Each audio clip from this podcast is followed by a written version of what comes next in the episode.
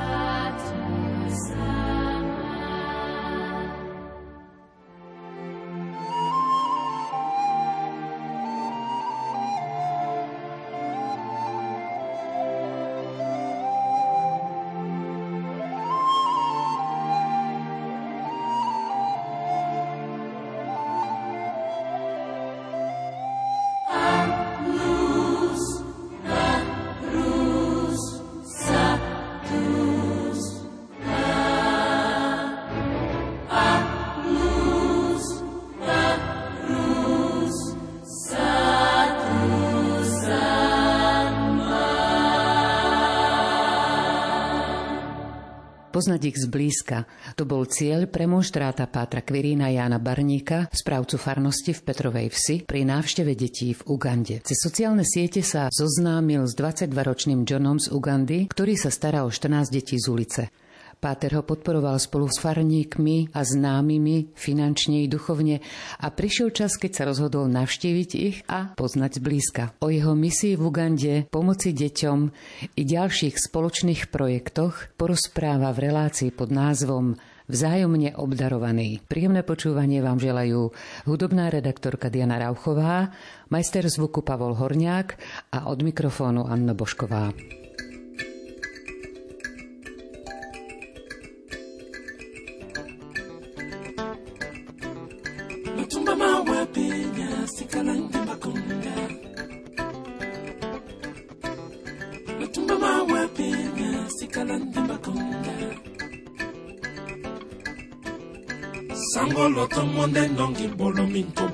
oge anụngondị dọnụkọngọmọni dịba ịnakwala tijomba ti bọ maya ma atọ ndị si mabe na mabe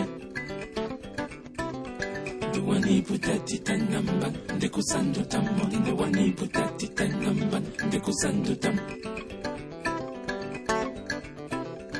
sanga di pamma ne ben dolo ba po na yo kingin ba e munan de se punya banji.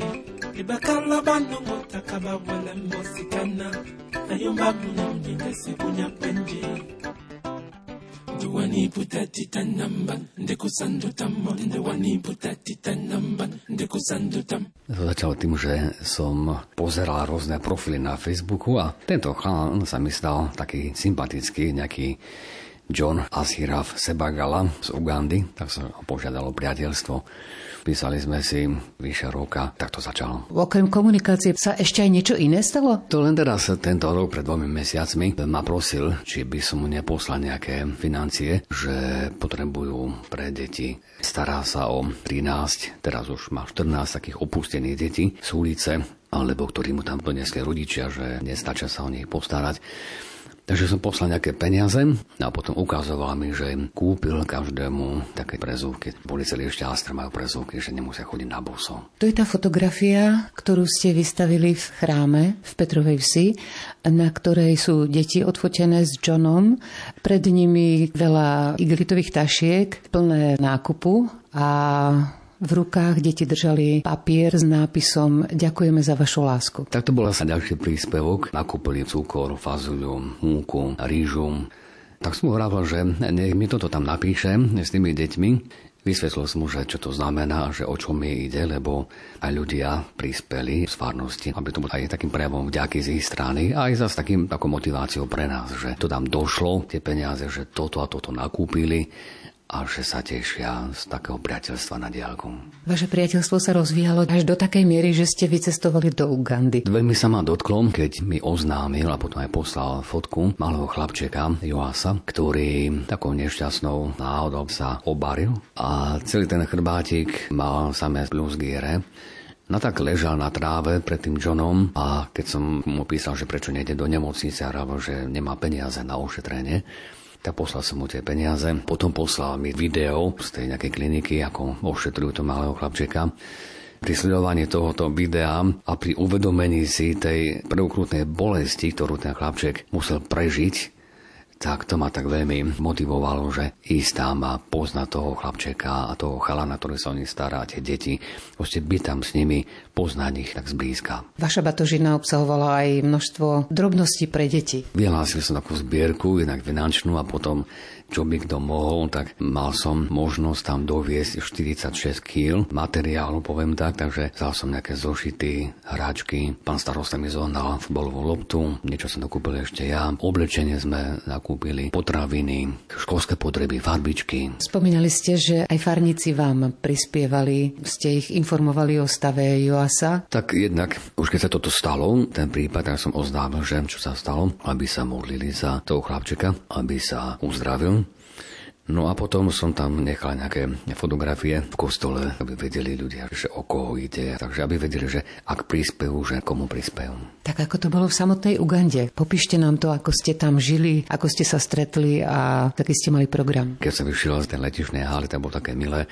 Predstavoval som si Johna takého ako veľkého, mocného chalana, alebo také nižšie postavy, 22 rokov, ten John. Išli sme taxikom 95 km do toho mesta, kde býval. Tak bolo vlastne tak na večer. Zobrali mi tie dva kufre, dali mi Joasa do náručia a išli sme takou krkolomnou cestičkou či chodníkom dolu až do toho miesta, kde bývali. Medzi tým ešte ma čakali všetky deti s takým nápisom na takom plechu, kde bolo napísané, že mám vítajú. A keď som tam došiel, tak to bol taký šok, lebo videl som, že kde žijú všetky tie deti. V miestnosti, ktorá má asi rozmery 3x3 metre, tak tam vlastne žijú tých 14 detí s Johnom. Potom vedľa z jednej strany bývajú dvaja bratia, dve sestry, takí po 20 z druhej strany sa taká jedna mladá pani s takým malým dieťatkom. Ale ten John býva tej jednej miestnosti s tými deťmi. Boli tam jedna postel, madrace na zemi. Takže žiaden stôl, žiadne stolíčky, žiadne umývadlo, žiadna kuchyňa. Tak to taký prvý šok, no, že v akom prostredí. Pri takej malej slabej žiarovke za takého prítmia som vytiahol prvé, čo som mal, zázvorníky z Petrovej vsi Takže som tak rozdával tým deťom, tak to úplne boli nadšení a vďační, že takú dobrotu mohli jesť. Takže takéto privítanie veľmi milé a srdečné. Ja tie deti tak poznali ma už z tých videohovorov, takže vedeli, že som to ja. Nebol som nejak neznámy pre nich ale tá ich srdečnosť bola okamžitá, to hneď ma proste objali. Také prirodzené proste tej africké mentalite, myslím, že to je, podobne som zažil aj v Brazílii, takže to je taká ich tá africká mentalita, taká srdečnosť, prijatie, otvorenosť.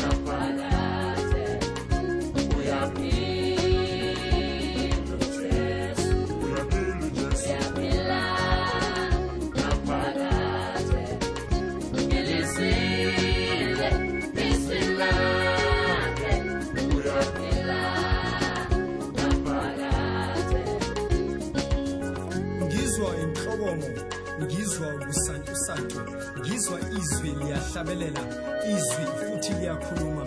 Sizalelwe ingane saze sanikwa indodana. Wonderful counselor prince of peace mighty god eternal father sasingabahlambalazayo sasingabenza okubi sasisebumnyameni sasikude neqiniso. Namuhla sisekukhanyeni namuhla sixabane nokubi namuhla sazi iqiniso. Ngokuba uma umuntu ekujesu uba yisidalwa esisha yebo ngizwa izwi. Sahlanzwa ngegazi lemvana elachithwe ngegolgotha uma bemgwaza bemfethela maqede kwaduthuma izulu laze lazila abamnyama eloi when he died eloi but behold he rose again. Yes he rose again. But he liveth forever. Ujesu uyaphila naphakade oh.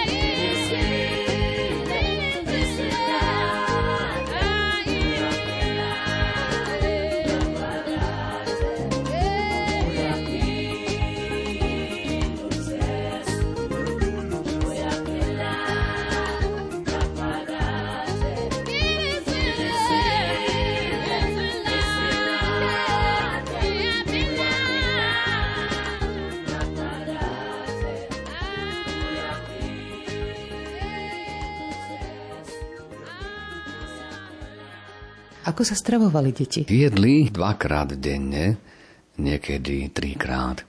Ráno to bolo vždy prevarené mlieko, osladené.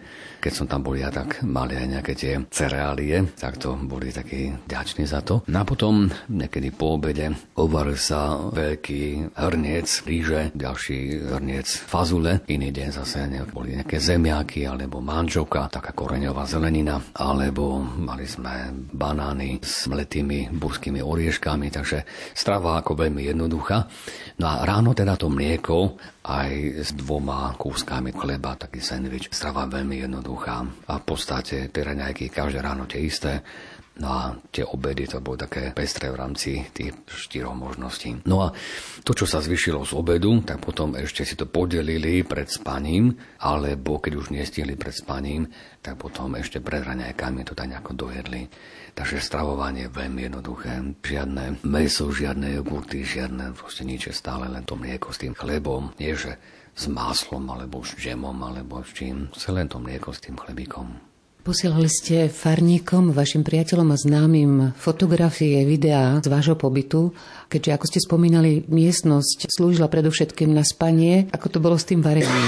Varilo sa pre nás aj pre tých susedov, takže vždy chlapci ráno stáli a vonku urobili oheň, boli tam nejaké tely, na ktoré sa postavili ten hrniec tak to sa varilo vonku. Je to, že keď pršalo, tak sa nevarilo, čakalo sa až kým doprší, lebo v daždi to sa nedá. Takže bolo zaujímavé sledovať, že aj z mokrého dreva dá sa založiť oheň, používajú na tom plasty, ako odpady nejaké staré lávory, takže tak pomaly tak z toho odlamovali a ten plast horí dobre, takže potom s tým plastom tak zapolovali a mávali sme takou táckou, aby to bol nejaký vietor, aby to horelo vonku takáto kuchyňa v úvodzovkách, aj naše na troch tehlách hrniec a to celá, celá kuchyňa.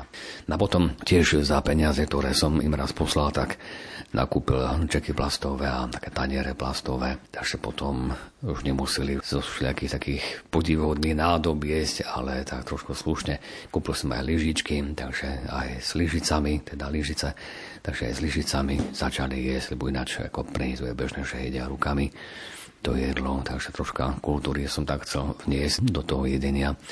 Všetci jedli na také celte. Vyťahli celtu, ktorú mali vždy poskladom pod postelou na ktorej som spal ja, takže tú celtu roztiahli, na ktorej bolo tých 14 detí. A postupne bolo zaujímavé, ak si všímali deti aj z okolitých chatrčí. Takže posledné raňajky v piatok ráno sme napočítali 30 detí na tej celte.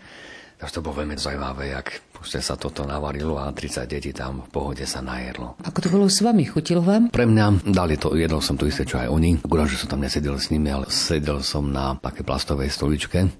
Tak chutilo, no. Ochutnal som aj kobylky pražené, takže to bolo také niečo nové pre mňa, takže nemal som problém s tým. A zaujímavé bolo tak sledovať, že ako deti sa nepredbijajú, ako spokojne sedia dve deti obsluhujú úplne v takom pokoji. Úžasné, že to množstvo detí a v takom pokoji a v takom tichu, to som bol veľmi prekvapený. Ako ste sa umývali? Tak to by som neprijal, alebo neprajem to nikomu zažiť. Bol tam potok, do ktorého tiekli aj rôzne iné veci, ako voda, ktorá tam tiekla. Takže tá voda z potoka sa potom v kanistroch prinášala hore. Používalo sa to na umývanie a na umývanie riadov umývanie podlahy v tej izbičke. Na pitie sa voda buď táto prevarila, alebo sa kupovala, alebo tam taký jeden vodovod, kde si hore medzi domkami bol, takže tam tiež s ďalšími kanistrami chodievali.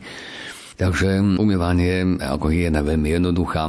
Ráno človek oplachol ruky a tvár a večer nohy, ak sa to stihlo ešte pred zatmením. Sprchovať som sa tam nesprchoval celý týždeň, lebo to som nemal odvahu. Tam niekde v tme liať na seba tú vodu v tme a v tých odpadkoch, v tom neporiadku, ktorý tam je. Tá kúpeľka proste žiadna, žiadne nejaké umývadlo, nejaké lávory plastové, v ktorých sa tie deti tam aj umývali. To bolo veľmi také strašné. No. A čo sa týka toaliet? Toalety, Predstavme si, že sú niekde 200 metrov varené záchodky, kam chodili tie deti, do kopca po takom chodníčku. Tie záchody to boli také, že jedna diera v betóne a to boli záchody.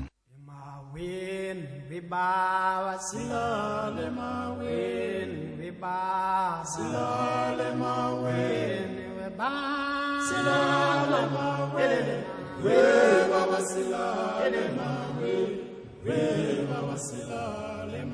win, we.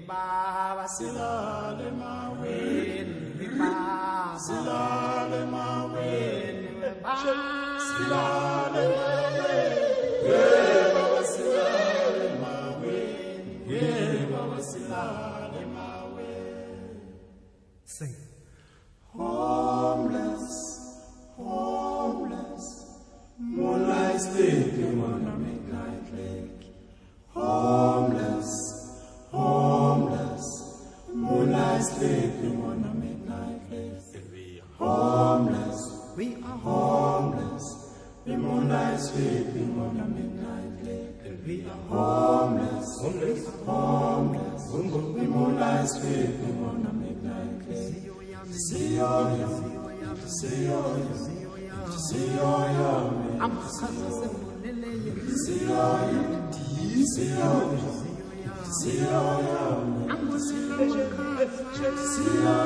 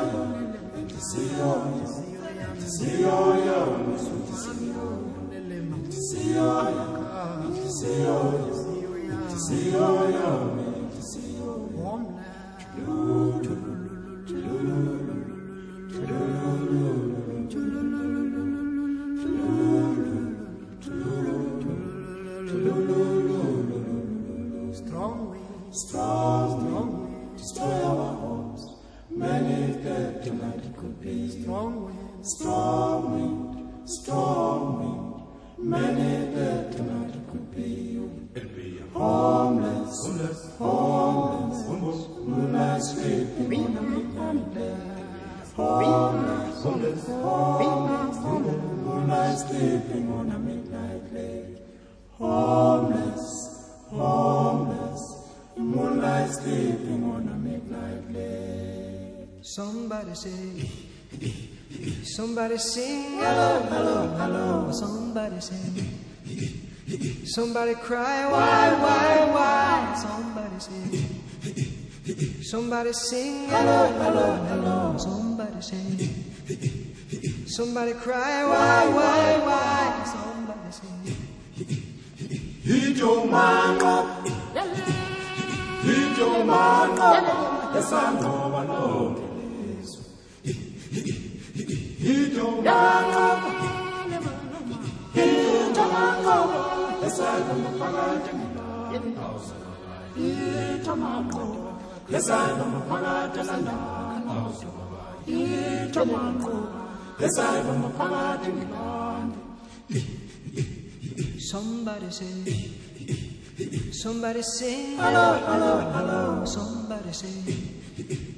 somebody cries, why, why, why? Somebody say, somebody sing, hello, hello, hello. Somebody say, somebody cry, why, why, why? Kulumani, kulumani, kulumani sizwe, singenze njani? Bayajabula basithanda, yo.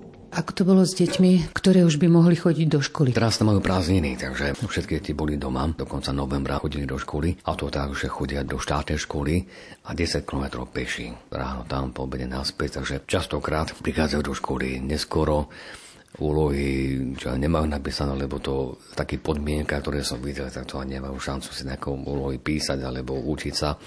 Potom ukazovali mi vysvedčenia. Pár detí bolo mali ako dobré známky, povedzme, v našom vyjadrení. A mnohí tí chlapci tam mali, že buď opakovať ročník, alebo že by takú radu, že nech zmenia školu, veľmi slabé výsledky. Takže škola takto. Čo robia počas celého dňa? Čas zabralo to, že niektoré deti pripravovali ten oheň, potom dve deti umili tie riady, dve deti utreli tam tú podlahu, potom sa hrajú. V tom mini priestore medzi domom a potokom sa hrali. No a keď som doniesla tie hráčky, takže potom bolo pre nich také vynikajúce, že hlavne keď pršalo, sedeli všetci vo vnútri, lebo iné možnosti nemali. Také skladačky plastové, táto si tak rozdelili a takto sa hrali. A potom s ďalšími som hral človeče. Nezlob se, to bol také tiež ďačné pre nich. Aký bol váš program počas dňa? Chodívali sme do mesta, to znamená z toho ich priestoru. Hore sme vyšli na tú hlavnú cestu a jednak boli sme nakupovať to, čo sme potrebovali. Jeden deň sme boli pozrieť pozemok, na ktorý chce John postaviť domče pre tie deti. Boli sme v kostole, bol som hlavne s tými deťmi, som sa tam s nimi hral a v rámci mojich jazykových schopností sme sa nejak tak rozprávali a komunikovali. Kde ste slúžili Svetú Omšu? Svetu Omšu som slúžil raz tam medzi nimi, keď bolo sucho. V nedelu sme boli v kláštore Karmelitánok a dvakrát som slúžil v stredu a piatok ráno o 7 blízkom kostolíku, ak to možno nazvať kostolík, hej, to bol taký prístrešok k jednému domu, takže takom po takým prístreškom tam bola Sveta a ostatné dny, lebo buď vršalo, bolo blato. V tej miestnosti tam sa to nedalo, lebo je to taký minimálny priestor, že a v tej tme to sa nedalo slúžiť. Akého sú tam vierovýznania? Blízko nás, nás uvidel moslimský chrám, takže viem, že tam moslimovia, viem, že tam kresťania, protestanti, aj katolíci, potom nejaké letnícke hnutie, taká pestre to je. Uganda je tak známa tým, že to v podstate kresťanský štát, hlavne sú tam katolíci a protestanti. A Johnny? Johnny bol moslim a teraz hovorí, že je znovu zrodený. Moc som tomu tak nejako nerozumel. Aj patrí do takého letničského zboru, ktorý v tom meste nebol, takže on navštevuje vždy v nedelu ráno služby v katolickom kostole s tými deťmi.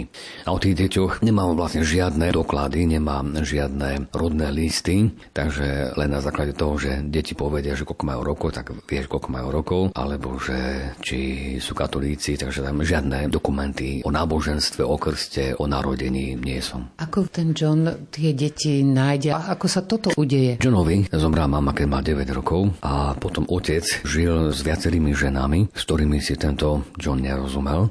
Takže žil iba s jednou, akoby nevlastnou mamou. No ale potom sa rozhodol po škole, urobil si nejakú maturitu, rozumel som tak aspoň, že má gymnázium a rozhodol sa, že bude sa venovať takýmto deťom, akým bol on sám si všimol, že na ulici, kto si je tak nejako večer sám aj z tých detí, alebo že rodičia sa nejak dozvedeli o ňom, že má takéto deti, že mu doniesli. Teraz posledný chlapček Giovanni má, myslím, 8 rokov, tak jeho mama je prostitútka, takže on aby nebol doma sám, takže našiel toho Johnnyho a už vlastne zostal pri ňom. Koľko ročné sú tam deti? Najmladší ten Joás má 2 roky a najstarší pomenoval som ho Sebastian, lebo má také komplikované mena, takže ten najstarší má 10. Hovorili ste, že vám John ukázal priestor, kde by mohol stáť jeho dom. Teraz žijú v akom dome? Tá miestnosť, ktoré žijú, tak to majú prenájme. Platia 80 eur každý mesiac, takže to je pre mňa až neuveriteľné, že za ten priestor platiť toľko peňazí. Takže John má takú víziu, že chcel by týmto deťom dobrý taký iný život, takže má po výhľade kúpiť nejaký pozemok, na ktorom by postavil ten domček pre takéto deti. Dostáva na tieto deti aj nejaký príspevok od štátu? Nie, nie, žiadne príspevky. On chodí do práce trikrát v týždni, mu dáva prácu majiteľ nejakej stavebnej firmy alebo také obchodu so stavebninami. Takže trikrát v týždni má prácu, že niečo nakladá, vykladá, sa to dostane peniaze a toto venuje vlastne pre deti na nájom, zaplatenie školy a potraviny. V čase, keď je on v práci, tak kto sa stará o deti? Keď je školský rok, tak sú v škole a keď nie, tak tie susedy, tam tá jedna mladá pani s tým malým detskom, tak je doma a potom ešte vedľa sú také tiež dve nezamestnané, takže sú tam s nimi. Boli ste tam niekedy aj hladní? Myslím, že iba raz som tak cítil v tom priestore po raňajkách do obeda, alebo raňajky, keď bolo okolo 9. Skončili o pol desiatej, povedzme. No a obed, kým sa to uvaril, tak bolo aj o tretej, aj, aj, o, aj o štvrtej. Takže raz vyslovene som tak cítil taký, taký hlad. No. Ale ináč som si tak ako zvykol na, na ten ich režim a potom večer, keď sa niečo zvýšilo, že deti jedli, tak ja som vyslovene akože nechcel. Zistil som, že ako veľmi málo tak človek potrebuje, alebo dosť málo človek potrebuje k životu. A nakoniec takto s tým súvisí aj všetko to ďalšie, že ako málo človek potrebuje priestoru, ako málo jedla, ako málo oblečenia, málo veci a dokáže byť naozaj aj šťastný, aj spokojne si žije.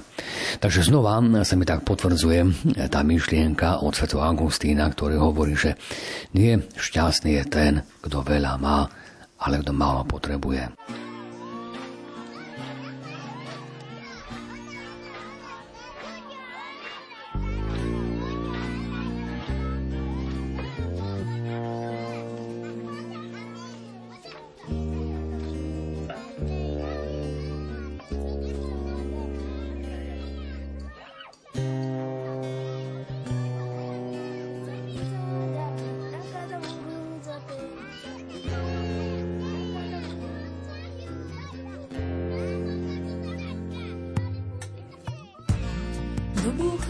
srdcie v smutku, oči vyplakané.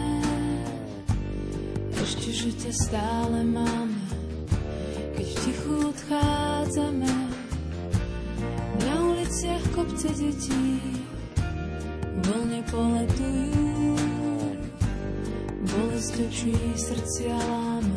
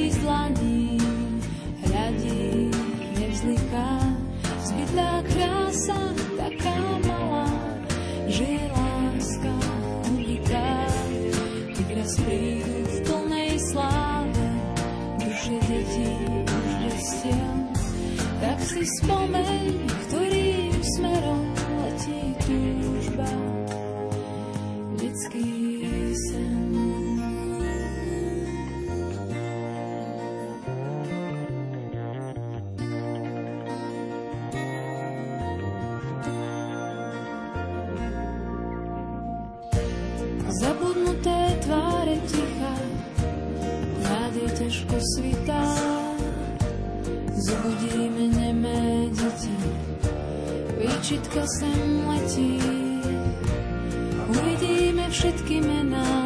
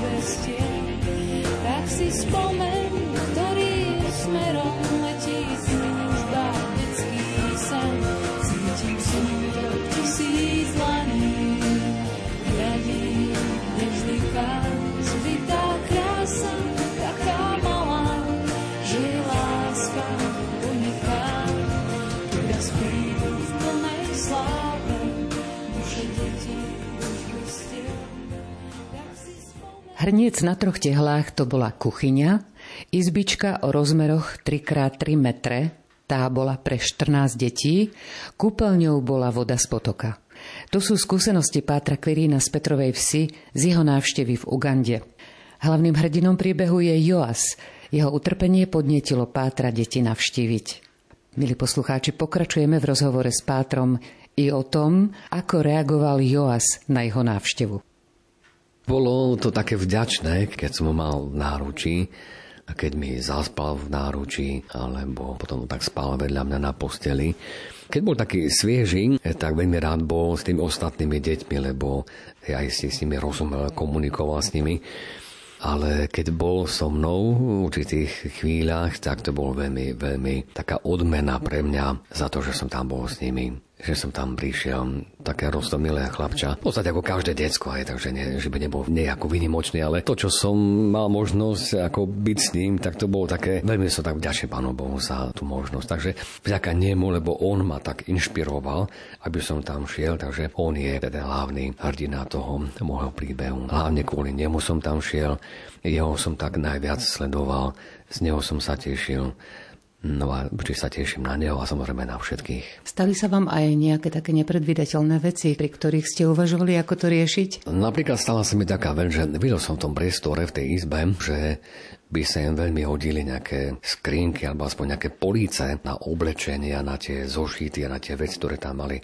Mali všetko na jednej hromade, alebo na viacerých hromadách v kúte pod posteľou, zavesené na šnúre v tej izbe. Mi to trvalo dlho, kým som toho Johna presvedčil, aby sa nebal majiteľa, aby sa vôbec nepýtal a aby nechal tam urobiť tie, police. Nakoniec naozaj ten priestor bol veľmi pekný v rámci tých možností, ktoré tam boli. Takže urobili tie police, pozval tam nejakých majstrov, také také primitívne, jednoduché, ale sú police, na ktorých už sú, aj to ich oblečenie je tam, aj zošity, aj tie hračky. Je to tak nejak poriadok už. Tam nevisí to prádlo prostred tej izby. Kúpil som aj uteráky pre nich. Sice neviem, ako dlho to im vydrží v tom prostredí, aby sa učili také kultúre, by som povedal, kultúre života. Keď tak pršalo celý deň, čo tie deťurence robili v tej miestnosti? Buď sa hrali s tým človeče, neslobse a s tou stavebnicou, alebo jednoducho leží alebo sedia a rozprávajú sa medzi sebou bez nejakého kríku, bez nejakých hádok, bez bitky, lebo vedia, že iné možnosť nemajú. Nemajú kam ísť, nemajú čo robiť, musia vydržať v tom počasí, byť v tej miestnosti, v tom prítmi alebo tej polotme. Nemali ste strach, obavy? Ani strach, ani obavy na začiatku neboli. Len pod som sa prebudil to prvé ráno. Bol som tak nemilo prekvapený, že čo som videl, ako bol ten Joas pokakaný. No a pri myšlienke, že keby sa viac hýbal v tej noci, že ako by to tam mohlo vyzerať v tej posteli, tú ďalšiu noc som sa prebudil ocikaný, lebo Joas bol tak úplne prilepený pri mne. Zistil som, že mám takú tendenciu dotýkať sa niekoho. Myslím, také prirodzené, že detsko má rád objať, byť pri tele matky, pri tele otca, takže ten Joás, preto a ja som sa snažil byť mu tak na blízku. To potom také prekvapenie to bolo pre mňa, že čo sa jej stalo. Takže, ale tak človek tak na to zvykne, že treba s tým počítať, keď máte malé detsko vedľa seba. Plienky to nemá, kde by vzali nejaké plienky. Takže človek musí s tým počítať, že aj toto sa stane. Poďme ešte k tým hrám. Naše slovenské ste im ukazovali niečo? Jediné, čo som si tak spomenul, bolo naše klasické, že varila myšička kašičku. Takže to som tam ukázal a deti to mali veľmi radi a predbiehali sa, kto chce prvý alebo kto chce, aby som to ukazoval aj keď nerozumeli tým slovám, ale to, čo sa to robí na tej ruke, to mali veľmi radi, aj to šteklenie také jemné. Z tých fotografií a videí, ktoré ste posielali počas vašej cesty, ma zaujali práve tie videá, keď ste sa s deťmi hrali. Bola to taká medzinárodná reč, ktorú ste komunikovali. To boli také dve pesničky, ktoré som používal ešte na mojom pôsobisku v Česku. To sú také slova, ktoré nemajú žiaden nejaký význam, to sa nedá preložiť, ale veľmi ľahko sa to zapamätá a sú také ukazováčky, takže deti sa to veľmi rýchlo naučili a stále to chceli spievať a tancovať, ak sa to dá nazvať takým tancom, takže deti sa ľahko zaujmú tým a sami ste potom spievali tú melódiu a ukazovali, takže to bolo také vďačné, takže tam veľa nebolo treba, nakoniec ani veľa som tam nevedel, čo iné a toto sa to ujalo. Skúste zaspievať tie ukazovačky, aby naši poslucháči vedeli, v akom jazyku ste komunikovali. Trajlaj lero, Trajlaj lero, trajlaj lero, lero, lero, laj.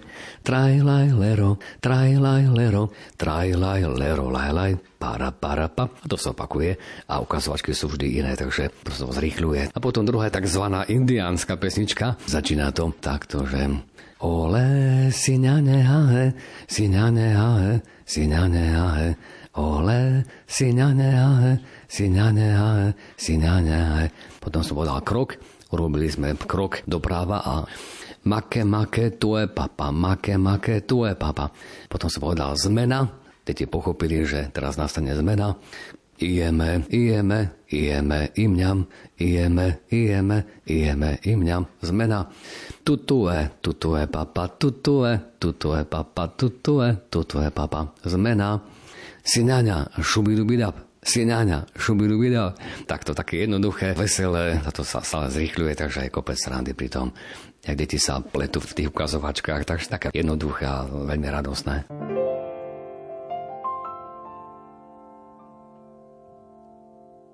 tonjani bitungwa mariba aleye muni omonya utete ne yira bongoria eselondo di mapolo wengeridia baninga fikiona vodie kwedi won imende jene wan. Gengenge kana maiba yekete onge ya madibani aloba langu obodi biso jongise wemba onge ya kivu atobobeona ponye kwedi won imende chene wan nyopina manyakya mange ya mabobe akense to tete na bulo moni oi matata mulemlem na wengere mbale angelango mbusa tete loba Vážení poslucháči, na Rádiu Lumen počúvate rozprávanie Pátra Kvirína Jana Barníka, správcu farnosti v Petrovej vsi, o jeho návšteve priateľa Johna v Ugande, ktorý sa sám stará o 14 detí z ulice. Priateľstvo na diaľku sa tak zmenilo na priateľstvo zblízka a tiež na spoločné hľadanie možností dať deťom priestor pre zlet.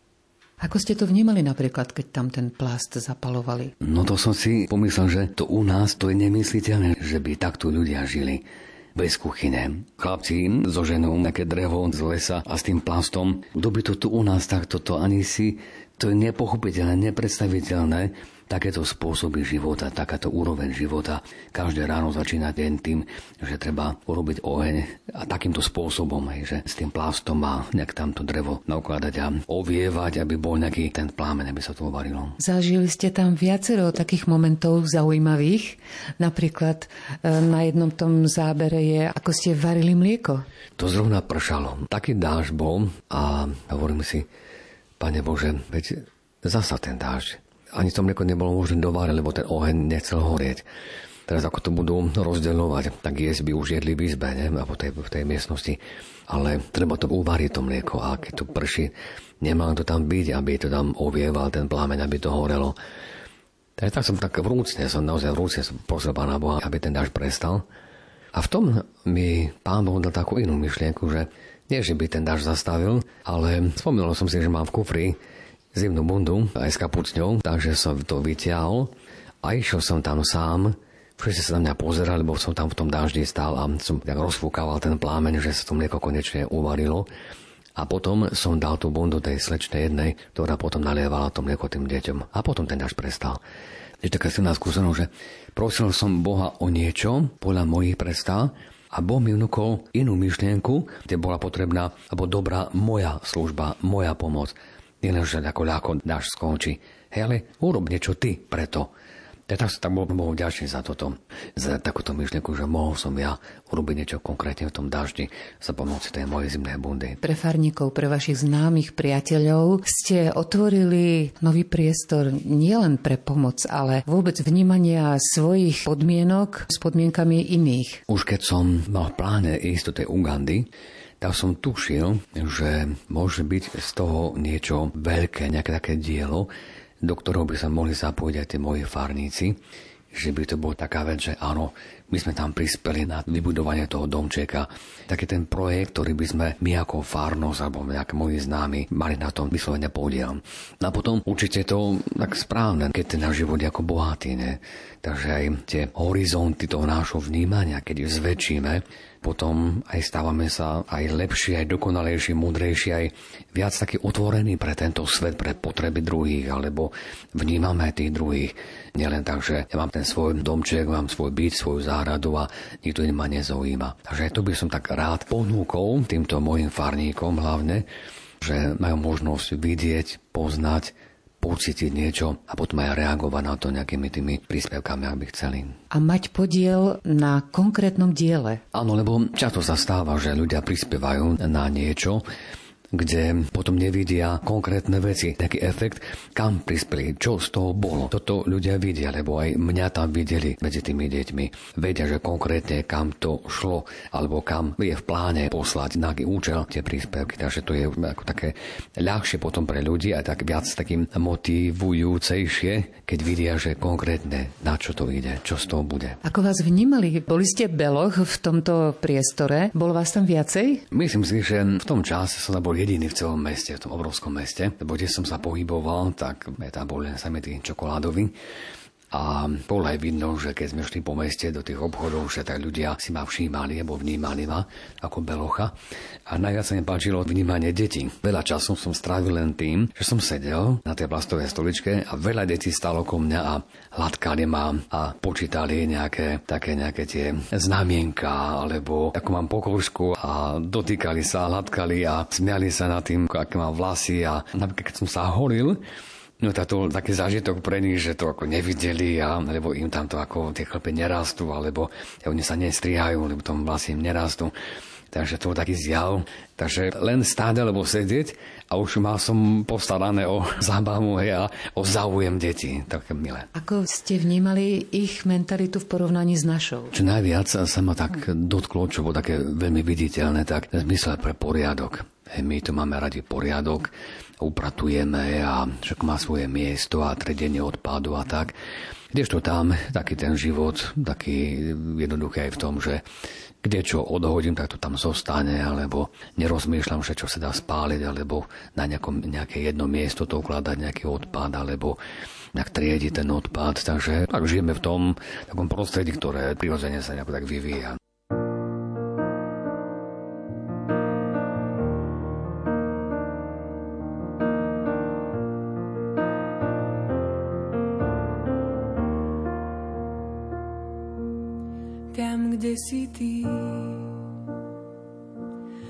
Vracia sa život tam, kde ty kráčaš, rozkvitne i púšť. Tam, kde ty hľadíš, rozjasní sa nebo.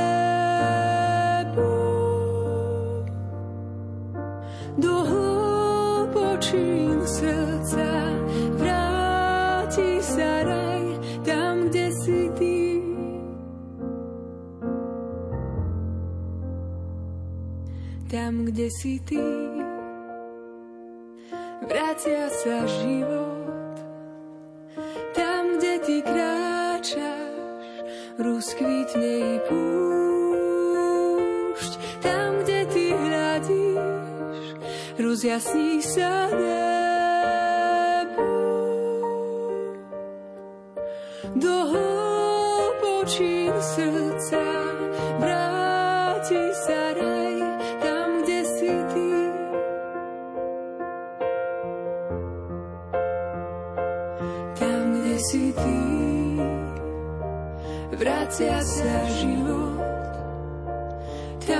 Ty kráčaš, rozkvitne i púšť.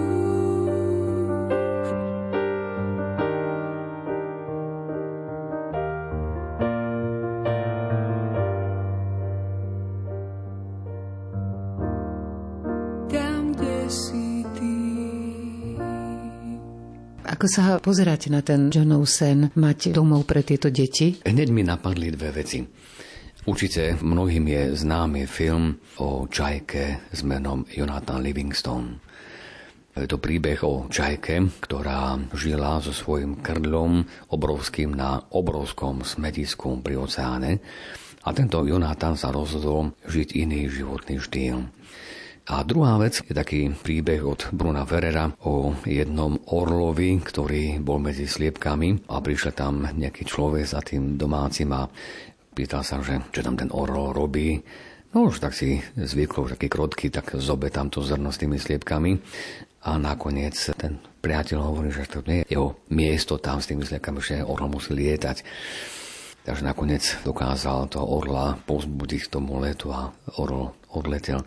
Takže my sme s tým Johnom tak nazvali tento projekt, povedzme projekt, že priestor pre vzlet, aby deti nežili v tom prostredí, v ktorom sú, aby tam doslova nežili medzi tými sliepkami, lebo sú tam aj sliepky a niekde prasa, kozy a krávu som tam videl a smetisko všade.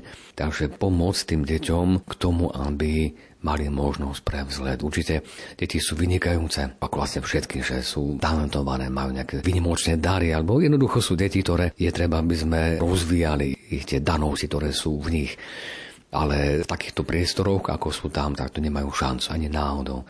Takže priestor pre vzlet, mať svoj domček, slušne bývať, chodiť do školy, ale tak je to s tým spojené ako veľa, veľa ďalších starostí a práce a, a hlavne zaňania peňazí. Tak to ma teší, že ak to bude Božie dielo, Božia výzva pre mňa, tak rád by som tomu Johnovi a tým deťom pomohol. Koľko stojí ten pozemok? Predbežná cena je 12 tisíc eur na pol hektára, primeraná cena myslím. Je to pár kilometrov od toho mesta, takže v tom treba je auto, aby je mohlo voziť do školy. Keď sa tam robí nejaká studňa, aby mali vlastnú vodu, to by bolo perfektné.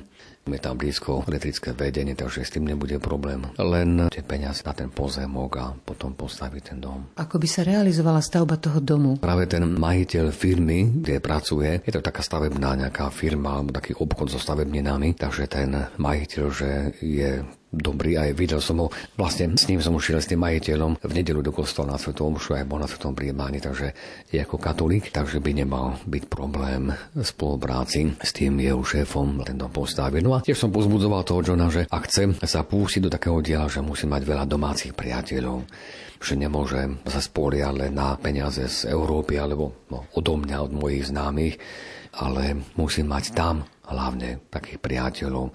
Ak už nie priateľov s financiami, ale ktorí budú nadšení pre túto myšlienku a ktorí mu budú pomáhať aj nejakou rádou a nejakou službou, aj tak konkrétnou pomocou. Aký je asi rozpočet na ten domček? Dohromady aj s pozemkom mi ten John povedal, že 70 tisíc eur by to malo stáť, že by to mohlo stačiť. Ako uvažujete vyzbierať tie peniaze? No tak musím sa modliť veľa, ak to bude Božia vôľa, aby Boh nejako pripravil srdcia tých mojich priateľov a známych, na ktorý sa obrátim s prózbou o príspevok. Aká bola rozlúčka? Odchádzal som v čase, keď tesne predtým skončila veľmi silná búrka.